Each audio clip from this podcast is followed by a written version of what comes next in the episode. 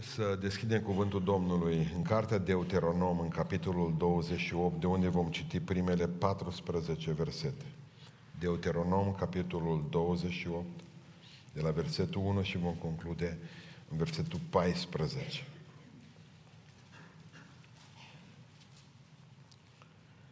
Dacă vei asculta de glasul Domnului Dumnezeului tău, păzind și împlinind toate poruncile Lui pe care ți le dau astăzi, Domnul Dumnezeul tău îți va da întâietate asupra tuturor neamurilor de pe pământ.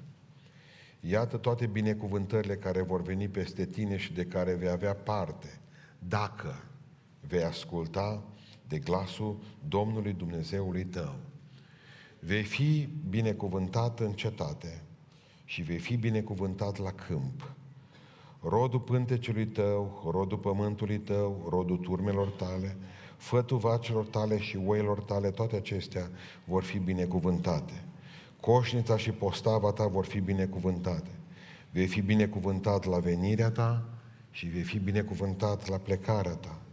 Domnul îți va da biruința spre vrășmașilor tăi, care se vor ridica împotriva ta. Pe un drum vor ieși împotriva ta, iar pe șapte drumuri vor fugi dinaintea ta. Domnul va face ca binecuvântare să fie cu tine în grânarele tale și în toate lucrurile pe care vei pune mâna. Te va binecuvânta în țara pe care ți-o dă Domnul Dumnezeul tău. Vei fi pentru Domnul un popor sfânt, cum ți-a jurat El dacă vei păzi poruncile Domnului Dumnezeului tău și vei umbla pe căile Lui. Toate popoarele vor vedea că tu porți numele Domnului și se vor teme de tine. Domnul te va copleși cu bunătăți, înmulțind rodul trupului tău, rodul turmelor tale și rodul pământului tău, în țara pe care Domnul a jurat-o părinților tăi că ți-o va da. Domnul îți va deschide comoara lui cea bună, cerul, ca să trimită țării tale ploaie la vreme și ca să binecuvinteze tot lucrul mâinilor tale. Vei da cu împrumut multor neamuri, dar tu nu vei lua cu împrumut. Domnul te va face să fii cap nu coadă. Întotdeauna vei fi sus și niciodată nu vei fi jos. Dacă vei asculta de poruncile Domnului Dumnezeului tău pe care ți le dau astăzi, dacă le vei păzi și le vei împlini și nu te vei abate nici la dreapta, nici la stânga de la toate poruncile pe care vi le dau astăzi, ca să vă duceți după alți Dumnezei și să le slujiți. Amin. Reocupați locurile. Recunosc eu personal am auzit foarte puține predici de aici, pentru că orice predicator care uh, cutează să predice din locul ăsta, automat e uh, calificat ca și că aduce o evanghelie străină, Evanghelia prosperității. Și atunci lumpe în proletariatul pentecostal și baptist de obicei se enervează. Uh, dar nu despre binecuvântarea trupului, deși sunt surori care și familii care se întreabă oare de ce nu au copii. Nu despre binecuvântarea pământului și a ploilor la vreme, cât de mult contează o ploaie la vreme. Pentru că vă garantez că pentru uh, grâu putea să plouă cât voia în noiembrie. Deci, nu despre faptul că vei avea să dai cu împrumut. Aici nu se referă numai la bani. Pe vremea pe care am trăit, în timpul în care am trăit, când eram copil, țin minte că mă trimitea mama la vecini după o cană cu zahăr. Și atunci, peste o săptămână, când reușeam să cumpărăm kilogramul de zahăr, îl băga mama înapoi în cană și ar mă trimitea la vecin cu datoria. Am trăit clipe în care am știut ce înseamnă să ai și să nu ai. Uh, nu despre asta vreau să vă vorbesc, pentru că mie mi se pare că toată, toată teologia aceste, acestor versete are de face cu versetul 1 și versetul 12. Spune cuvântul Dumnezeu, dacă vei asculta de glasul Domnului Dumnezeului tău, împlinind și păzind toate poruncile Lui, versetul 12, Domnul îți va deschide comoara Lui cea bună, cerul. Observați că miza nu-i pământul aici. Acum, cu pământul știți că e toată lupta asta, dacă e de forma unei farfurii cu supănea sau că e o minge de fotbal. Acum, dacă e plat sau dacă e rotund, pentru asta se bat oamenii pocăiți de obicei acum sunt foarte frământați dacă pământul e plat sau rotund. Nu are nicio importanță cum e pământul. Vă spun eu ce formă are câtă vreme cerul e închis. Mai bine ne-am întrebat dacă nu dacă e pământul plat sau rotund, dacă cerul e închis sau deschis. Eu cred că e mai important cerul decât pământul, 100%. Poate să fie pământul, eu știu, cubul Rubic. Dacă cerul e închis, eu, eu, mă, eu mai înțeleg ceva cu privire la cer. Toată lumea așteaptă ca Dumnezeu să ne deschidă cerul la moarte. Dar asta e o prostie că nu există ideea aceasta în Sfânta Scriptură. Ștefan a zis, da, într-adevăr, văd, cred că trebuie să luați aici, am niște ecouri incredibile, parcă suntem mai mulți și eu nu sufer concurența. Uh, luați. Uh, ideea, ideea este că Ștefan zice că atunci când a murit, a văzut cerurile deschise. Și văd cerurile deschise și pe Fiul lui Dumnezeu stând la dreapta lui Dumnezeu, pe Fiul omului, pe Iisus Hristos. Dar eu vă garantez că înainte de a vedea el cerul deschis când a murit, el a văzut cerul deschis de multe ori în timpul vieții lui. Pentru că eu nu cred că cineva care toată viața lui vede doar pământ, când va muri în veșnica odihnă, va vedea cerul deschis. Problema cu noi este că nu înțelegem că noi ca și creștini trebuie ca să căutăm să vedem cerul deschis și în viața noastră. Că degeaba îl vedem numai la moarte. Pentru că spunea de bun, ne rugăm, nu ne ascultă nimeni. De ce? Cerul închis. O pus Dumnezeu lacăt pe el. Nu v-ați dori ca Dumnezeu să facă minuni în viața dumneavoastră, să vă răspundă la rugăciuni, să vedeți că aveți o bucată de pâine, să puteți să dați și la alții, din asta e cer deschis să comunici cu Dumnezeu și El să comunice cu tine. Nu numai să fie un monolog surd în care tu vorbești și Dumnezeu tace pentru că cerul e închis. Vreau să înțelegeți că păcatele noastre nu pun numai un zi de despărțire între noi și Dumnezeu, ci pur și simplu ferică cerul. Vi s-a părut de multe ori, există expresia cer de plumb. Parcă cerul tace. Parcă nu spune nimic. Mă rog, Dumnezeu nu zice un cuvânt. Nu vreți asta, nu? Nu vrea niciunul dintre noi asta. Dar pentru ca să fie cerul deschis în viața mea și în viața ta, ce, există niște chei. Și există chei care sunt la Dumnezeu și există chei care sunt la noi. Eu, și în această dimineață dați-mi voie să vă vorbesc despre trei chei care deschid cerul. Îs din Biblie, îs din Cuvântul lui Dumnezeu și funcționează. Le-au încercat și alții înaintea noastră. Vreți ca să vedeți cerul deschis, vreți să vedeți îngerii lui Dumnezeu coborând pe scări, urcându-se pe scări, aducând binecuvântările lui Dumnezeu și răspunsurile lui la rugăciune? Cheia la voi. Și prima cheie pe care o are fiecare dintre noi în mână, doar trebuie ca să pună mâna pe ea și să-i dea drumul și să deschidă cerul. Este rugăciunea perseverentă și consecventă. Rugăciunea perseverentă și consecventă deschide cerul lui Dumnezeu. Și aceasta o predicăm de 30 de ani aici în biserică, de mai mult de când s-a înființat biserica asta și numai nu vor oamenii ca să ia aminte la asta. Haideți să ne uităm puțin, o să citim câteva versete biblice astăzi, să, să, să înțelegeți asta. Haideți să ne aducem aminte de o întâmplare de pe vremea lui Isaia. Deschideți la Isaia 64 și o să vă citesc, o să vă citesc câteva versete.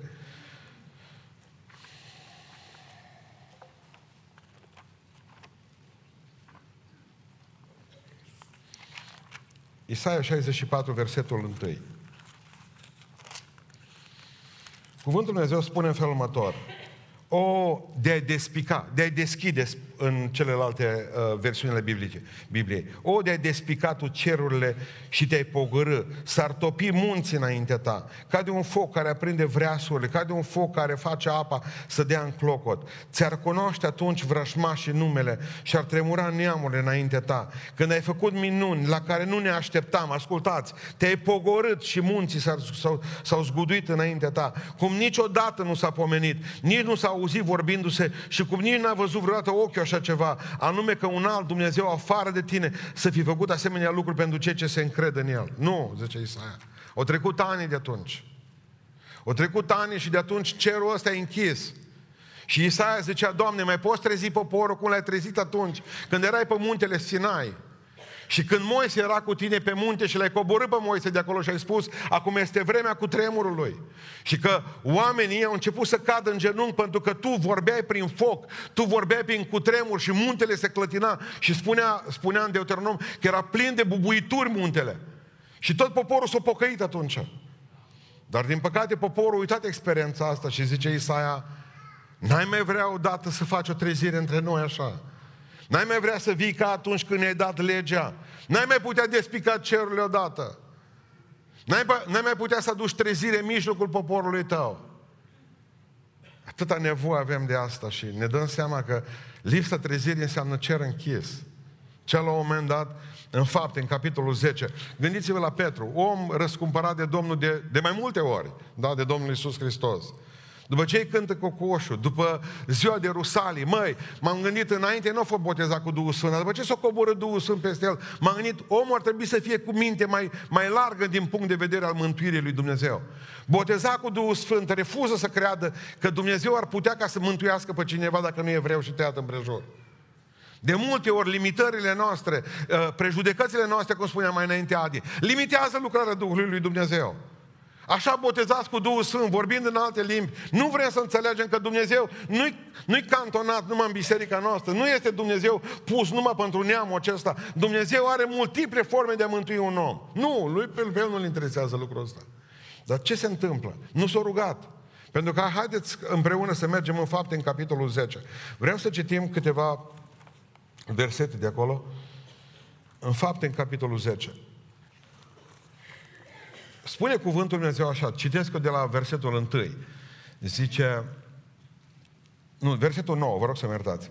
A doua zi, când erau pe drum, se apropia de cetate, Petru s-a suit să se roage. Ascultați. De aici a pornit totul.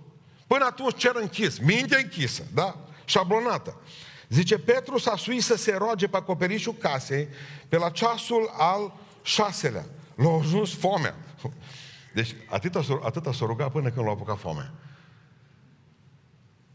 E un lucru minunat asta. Adică să te rogi până te apucă foame.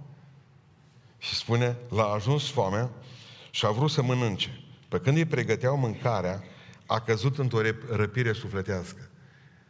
Nu vi se pare ciudat că după ce s-a rugat, o căzut în răpire. Până atunci nu știu ce s astea. Era pentru prima dată când Petru avea o experiență de genul acesta. Dumnezeu deschidea cerul pentru el. Dumnezeu deschidea cerul pentru el. I s-a părut că tot cerul s-a deschis când s-a coborât Duhul Sfânt peste ei la Rusalii. Nu, era doar începutul. Și spune cuvântul Dumnezeu mai departe. A văzut cerul deschis.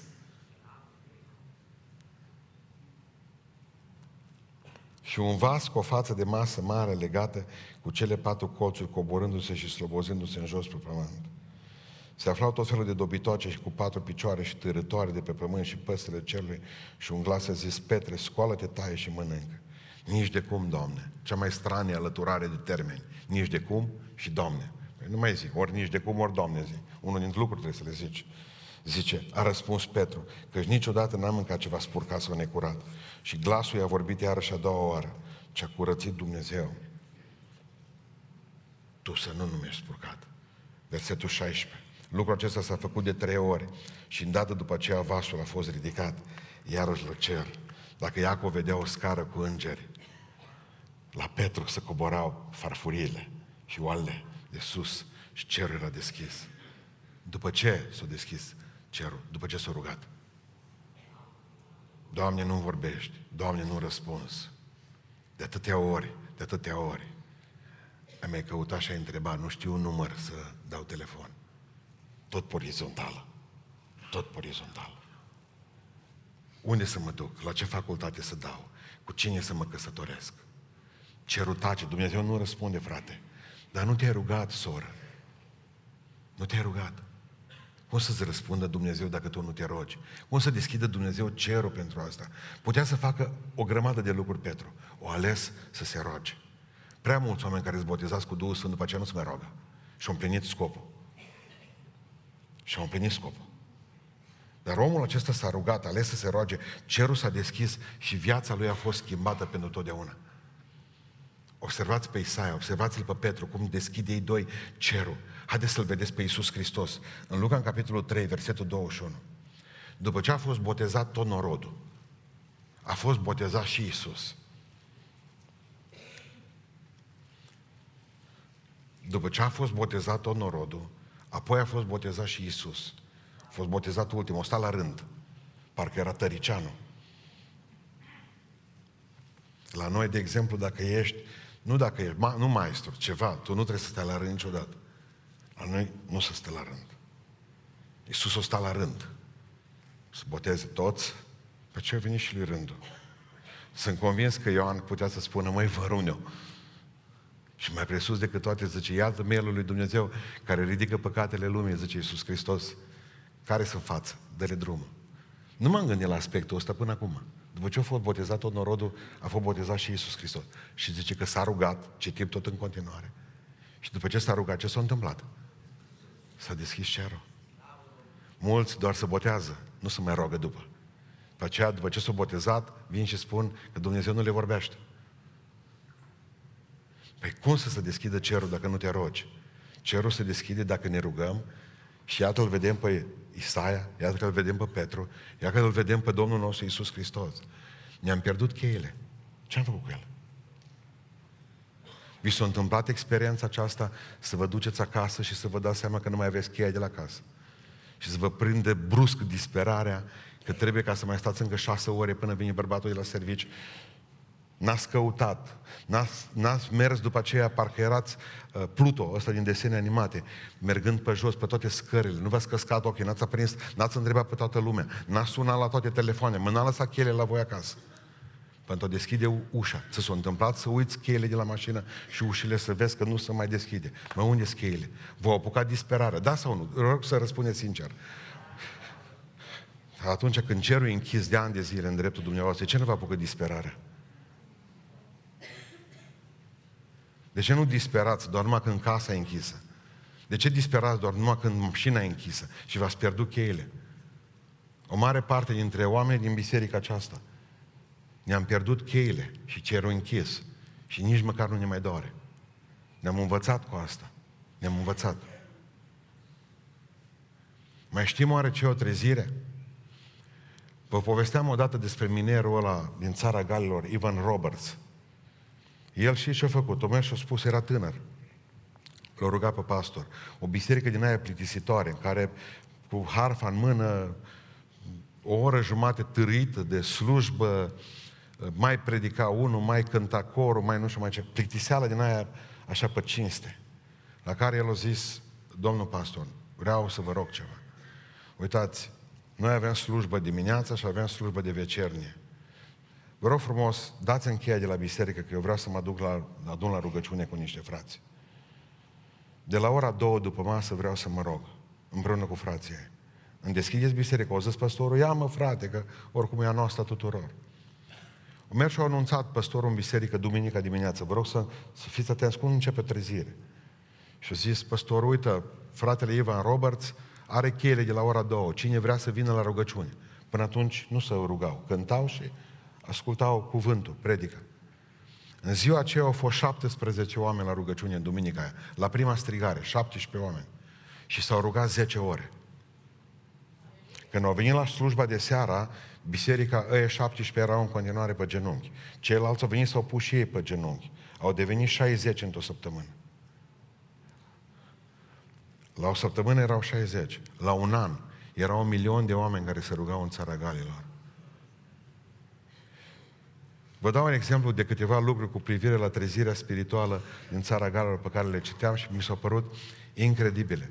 Dumneavoastră știți că un an și 8 luni, un an și, un an și 8 luni, aproape 2 ani de zile, poliția n-a avut de lucru în țara Galilor. Nici măcar un delict. Într-un an și 8 luni. Cârciumile s-au, s-au închis. Erau orașe întregi și localități întregi fără niciun bufet. Nu puteai să bei un, un, un, un gram de alcool pentru că nu era de unde. Dar vreau să vă spun că era minerit, a fost cât paci ca să ajungă în dezastru. Din ce cauză? Trăgeau cu boi uh, vagoanele și ei minerii până nu s-au pocăit, că s-au pocăit minerii, mai ales minerii, s-au pocăit. Ei conduceau boi, diboli, numai în înjurături și în momentul în care a început să vorbească frumos cu boi, nu mi-a tras unul. Nu mai cunoștea limbajul ăla. Mă, ce vrea să zică? Dacă nu era în jurături, el nu mai funcționa. Uh,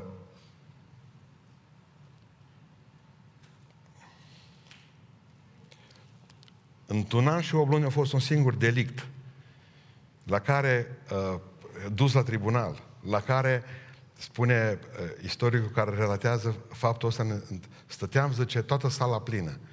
Și el a venit, nu eram sigur, nu aveam suficiente probe asupra lui.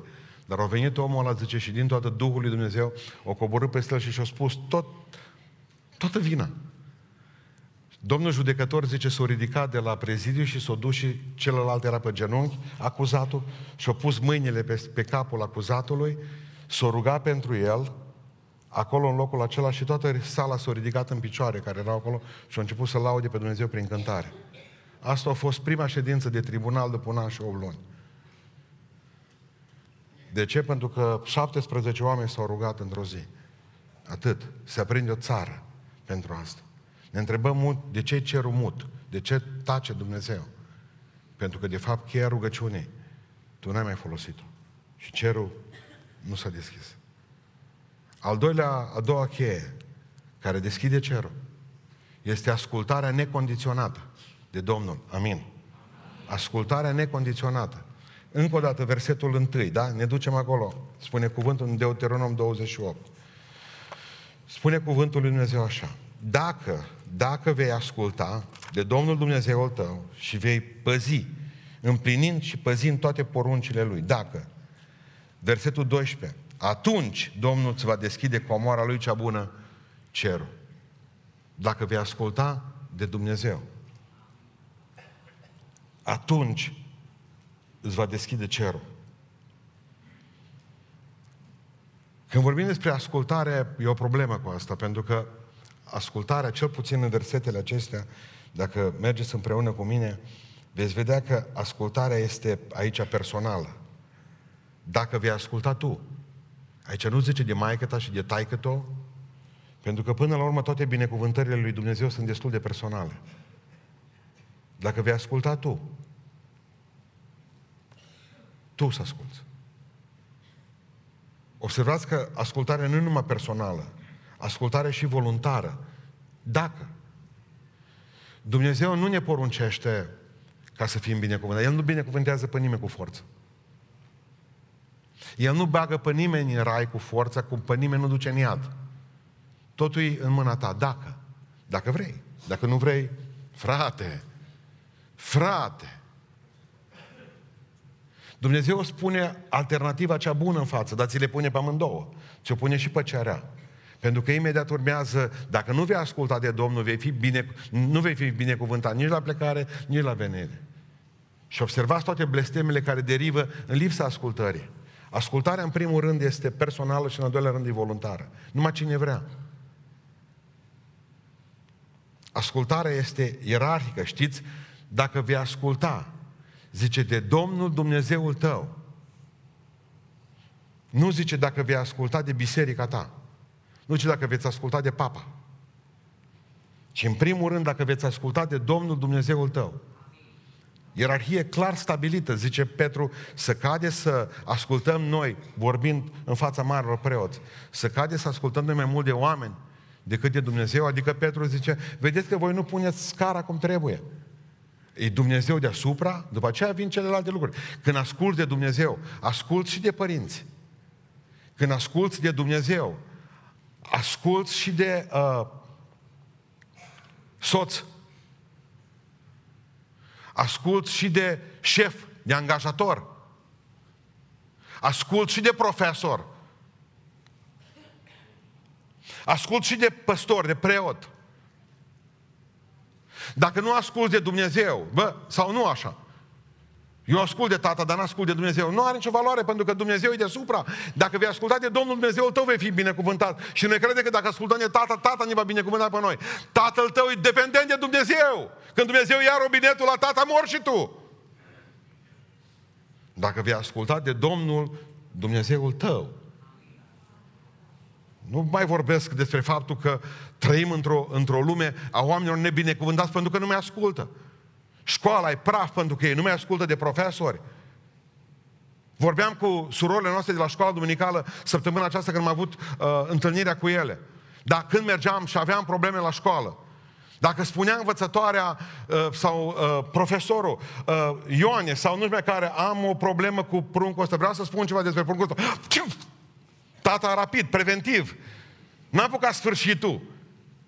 Uh, dar nu trebuie să lovesc, că am vrut să spun că ceva bun din clasă. Adică tata n-a așteptat sfârșitul conversației. Eram pognit de față rapid, pentru că tata niciodată, părinții mei, generația în care a crescut, niciodată nu ne-a dat nouă dreptate.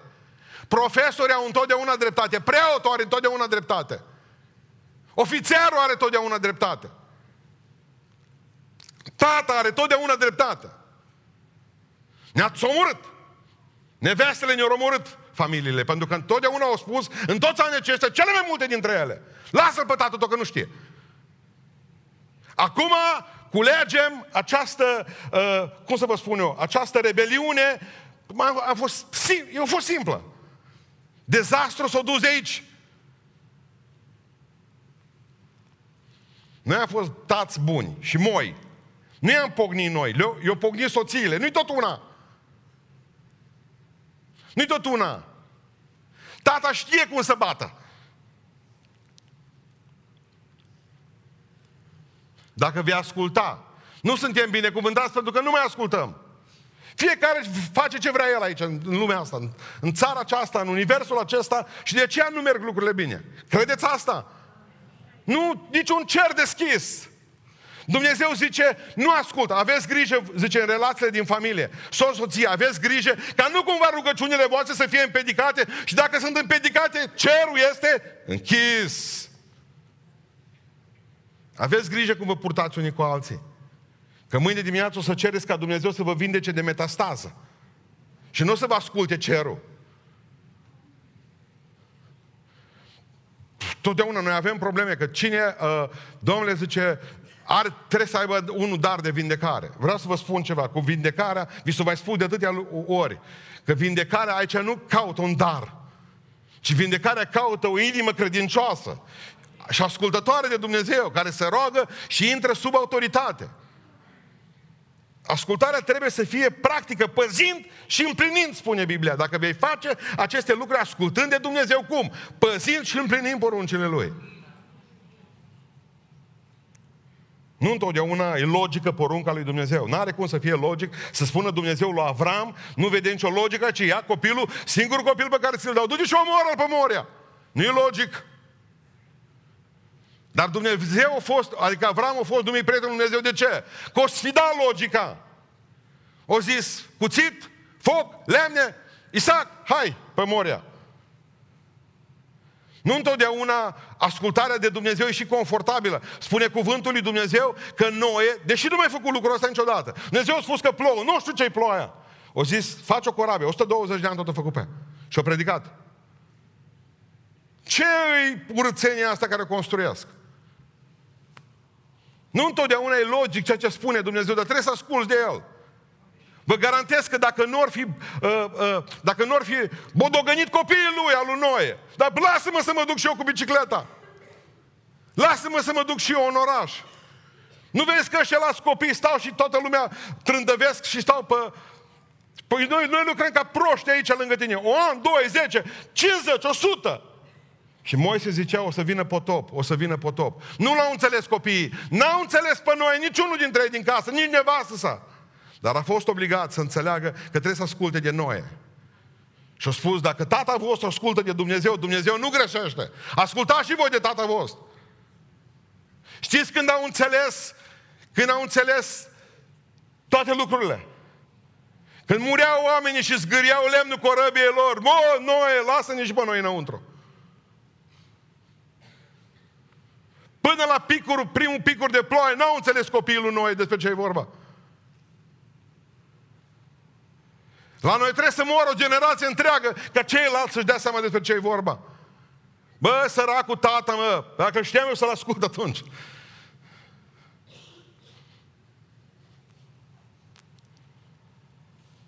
Neascultarea. Este o carte cu 100 de greșeli incredibile din lumea aceasta care au schimbat soarta omenirii. nu știu dacă dumneavoastră știți, sau poate că ați învățat la istorie, la școală, dacă ați fost la orele alea. Uh, bătălia de la Adrianopol, 378 după Hristos.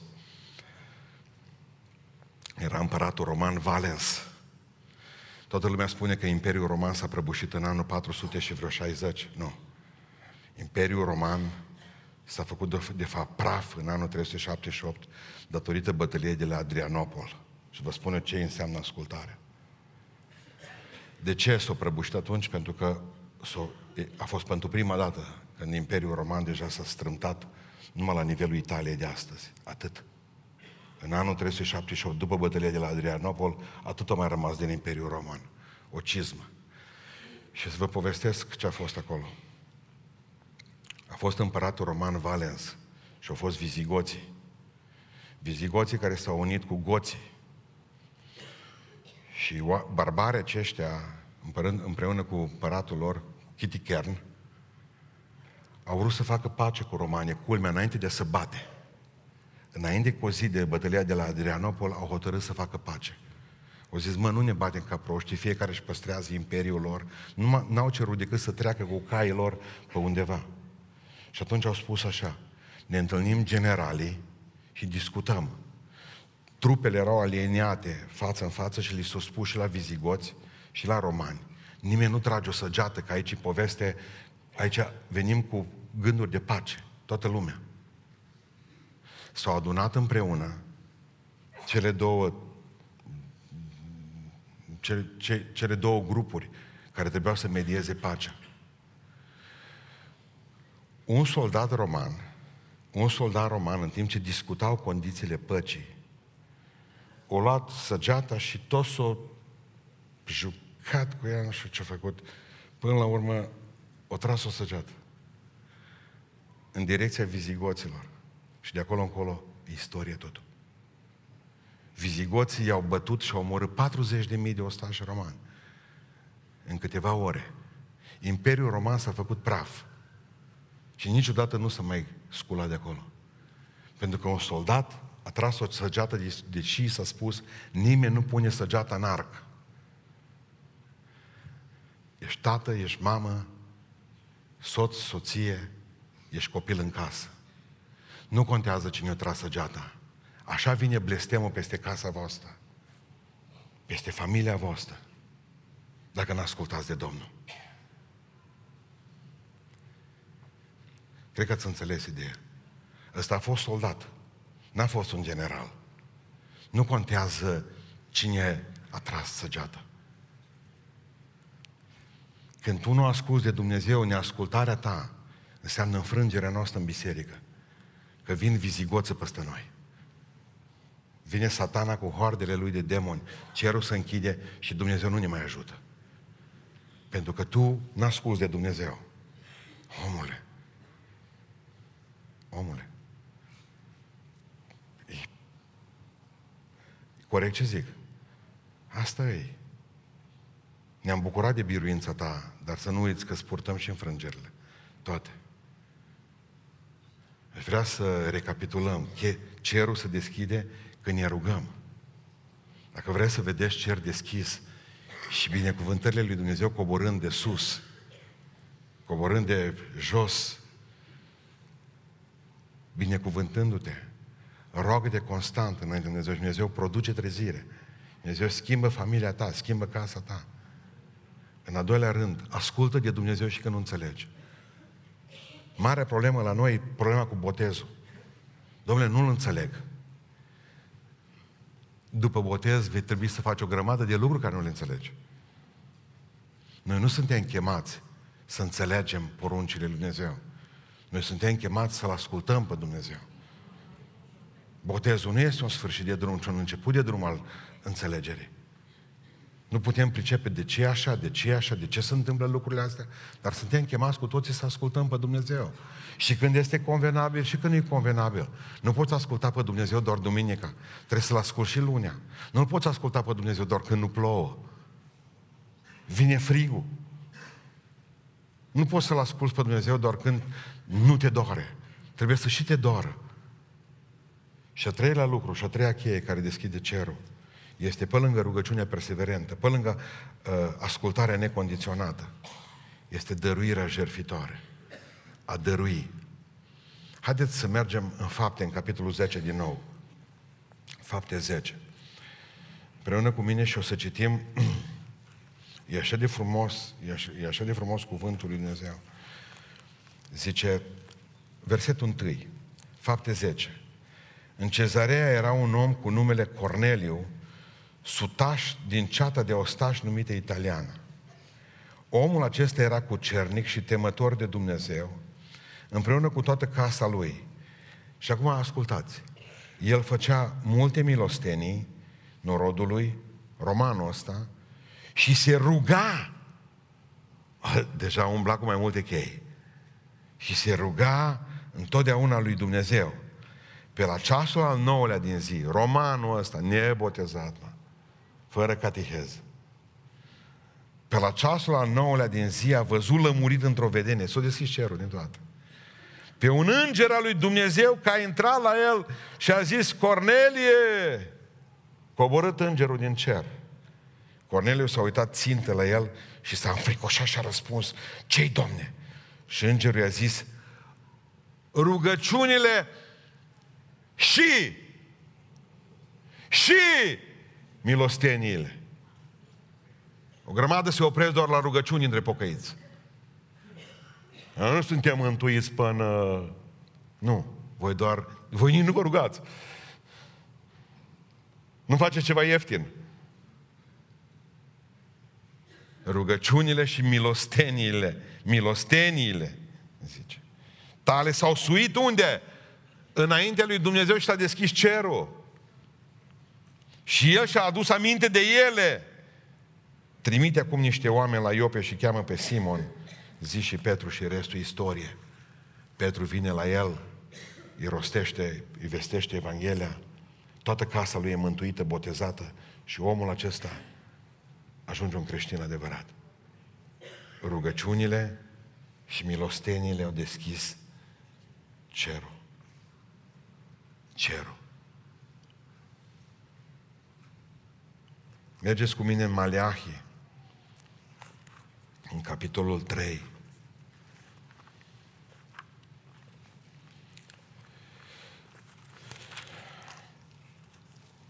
Să citim altfel versetele astea. Versetul 6. Căci eu sunt Domnul și eu nu mă schimb. Amin. Nu mă schimb. De aceea voi, copiii lui Iacov, n-ați fost nimicit. Din vremea părinților voștri vă v-ați abătut de la poruncile mele. Țineți minte ce zice Deuteronom 28. Să nu te abați de la poruncile lui, ci să le păzești și să le împlinești. Dar din toate vedem aici, în Maleache, voi v-ați abătut și nu le-ați păzit. Exact aceleași cuvinte care sunt în Deuteronom aici. Și spune așa, întoarceți-vă la mine și mă voi întoarce și eu la voi, ce Domnul știrilor. Dar voi întrebați, în ce trebuie să ne întoarcem? Să cade și ce Dumnezeu, să cade să înșele un om pe Dumnezeu cum mă înșelați voi. Dar voi întrebați, cu ce te-am înșelat, Doamne? Cu zeciuielile și darurile de mâncare, adică milostenile. Sunteți blestemați câtă vreme căutați să mă înșelați, tot poporul în întregime. Aduceți însă la casa visteriei toate zeciuielile ca să fie hrană în casa mea. Puneți-mă astfel la încercare, zice Domnul oștirilor, și veți vedea dacă nu voi deschide zăgazurile ce, voi deschide cerul.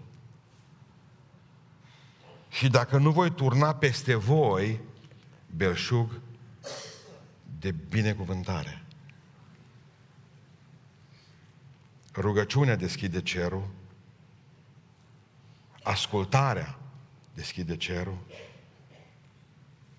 și dărnicia, milostenia deschide cerul. Asta o spune Dumnezeu. Asta nu are treabă cu o anumită biserică.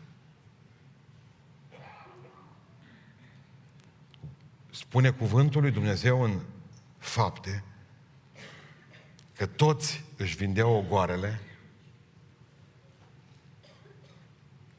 dăruiau celorlalți și toți aveau ce mânca. Toți. Toți făceau, dăruiau, deci dăruiau ca să aibă toți ce mânca după aceea. Și spune cuvântul Dumnezeu în fapte că au dat cu bucurie. Asta e atitudinea unei inimi care știe că e binecuvântată de Dumnezeu. parcă te duci la ANAF. Aveo.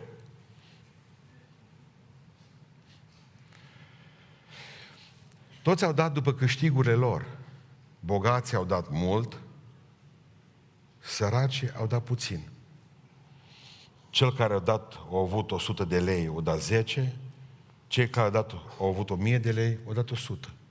Dar toți au dat. Și bogații, și săracii. Cei mai mulți săraci, de obicei nu dau nimic, ca și cum nu s-ar referi la ei, și la ei. Și ei nu-și dau seama că sunt blestemați, zice Biblia. Sunteți blestemați. Nu contează că sunteți bogați sau săraci. Pentru că până la urmă, eu pe mulți, Domnule zice, eu sunt prea sărac ca să dau. Zice Ilie către văduva din Sarepta, de la, le au trimis-o Dumnezeu. Vreau să mănânc o plăcintă, fărească Dumnezeu, zice văduva din Sarepta, că n-am decât niște, niște făină pe fund de oală. Nu zice, faci turtă din ea și mănânc eu. Și copilul lasă, zice Ilie, să se uite la mine și să zâmbrească. Și a fost ideea. Dumnezeu voia ca să binecuvinteze pe, pe femeia aia să nu mai aibă lipsă niciodată. Dar întâi zice Dumnezeu eu.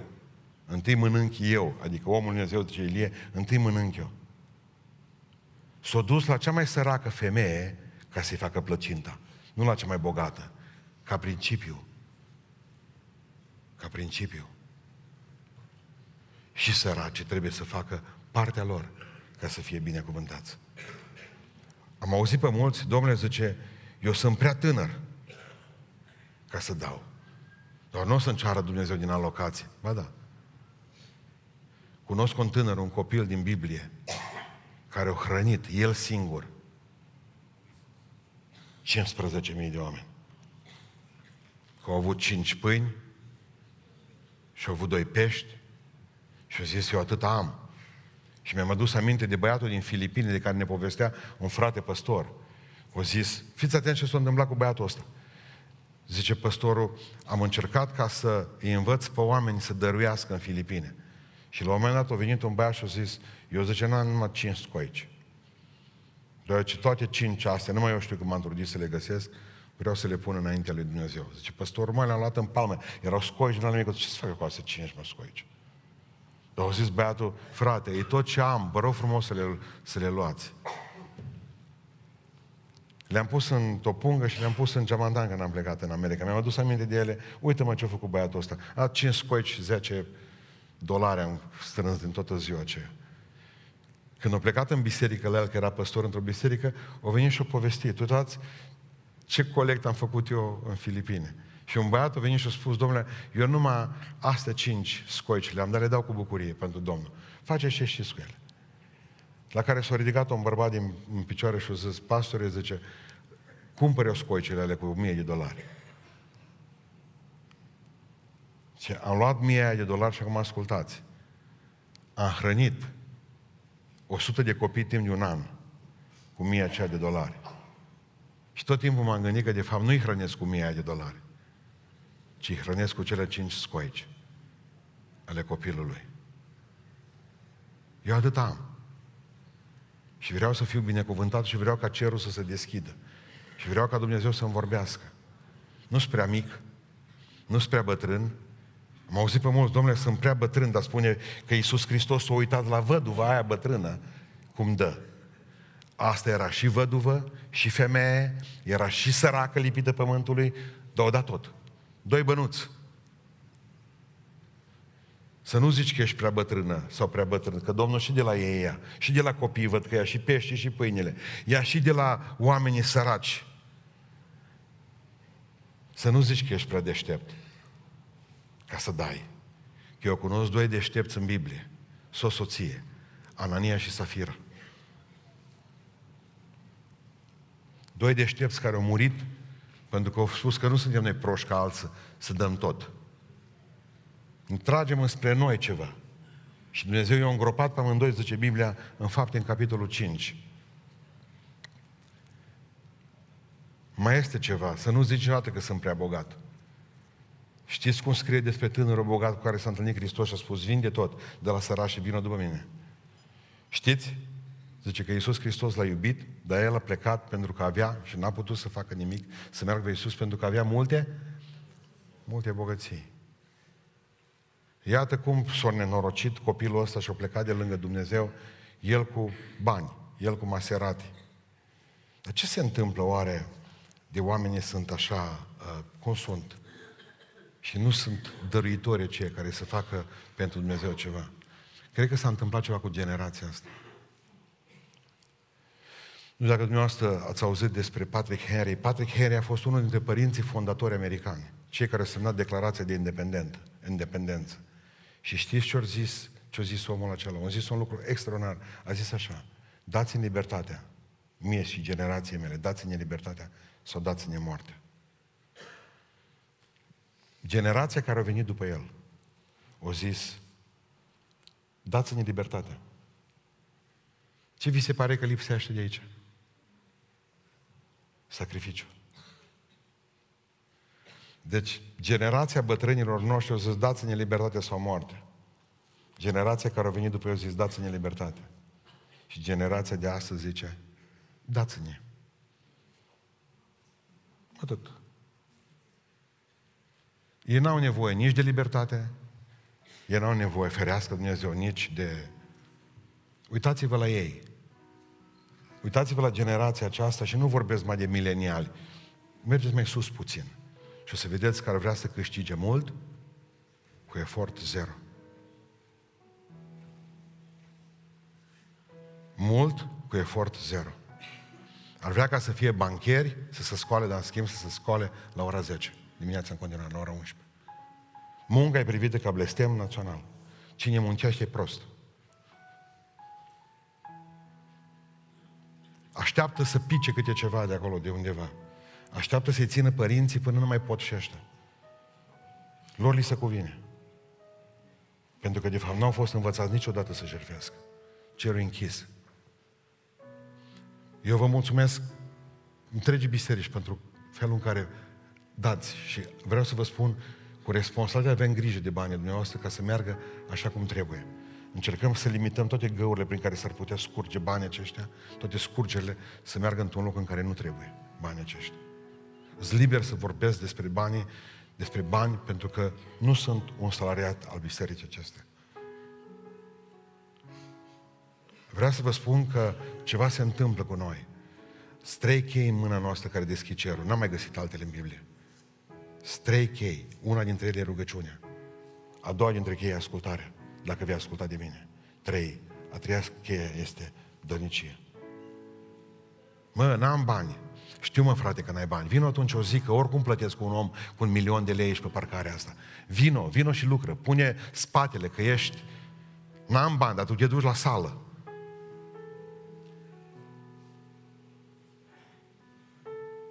Suntem săraci, nu avem. Dar poate că Dumnezeu nici nu are nevoie de banii tăi dacă nu ai, dar poate are nevoie de spatele tău. Uite, asta pot să fac eu. Pot să ajut. Pot să lucrez. Pot să să, să, să, să fac ceva și să, să aduc valoare. Pentru că nu vreau să fiu nebinecuvântat. V-am spus lucrurile acestea cu dragoste. Nu mai vă plângeți că Dumnezeu nu vă iubește. Că cerul e închis. Voi l-ați închis. La voi e cheia. Știți cât de penibili suntem? Avem cheia în mână și noi țipăm prin casă că suntem închiși. Și afară.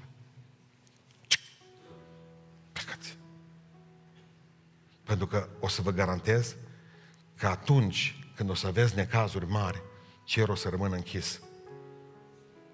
Pentru că Dumnezeu o să-și aducă aminte, deschide, Doamne. Zice Dumnezeu, mă, nu pot cheie la tine. Nu pot, cheie la tine.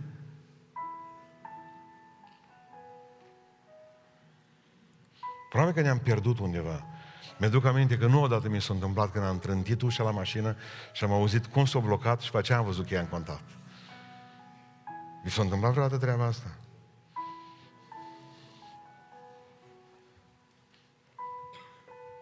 Există soluții. Dar cel mai dureros e că nu e nimeni în mașină. Dumnezeu te întreabă unde ești, ce cu tine? Doamne, deschidem cerul. Zice Dumnezeu, mă, nu-mi pare rău că nu pot. Deschide la tine. Deschide la tine. Deschide-l. Deschide tu cerul.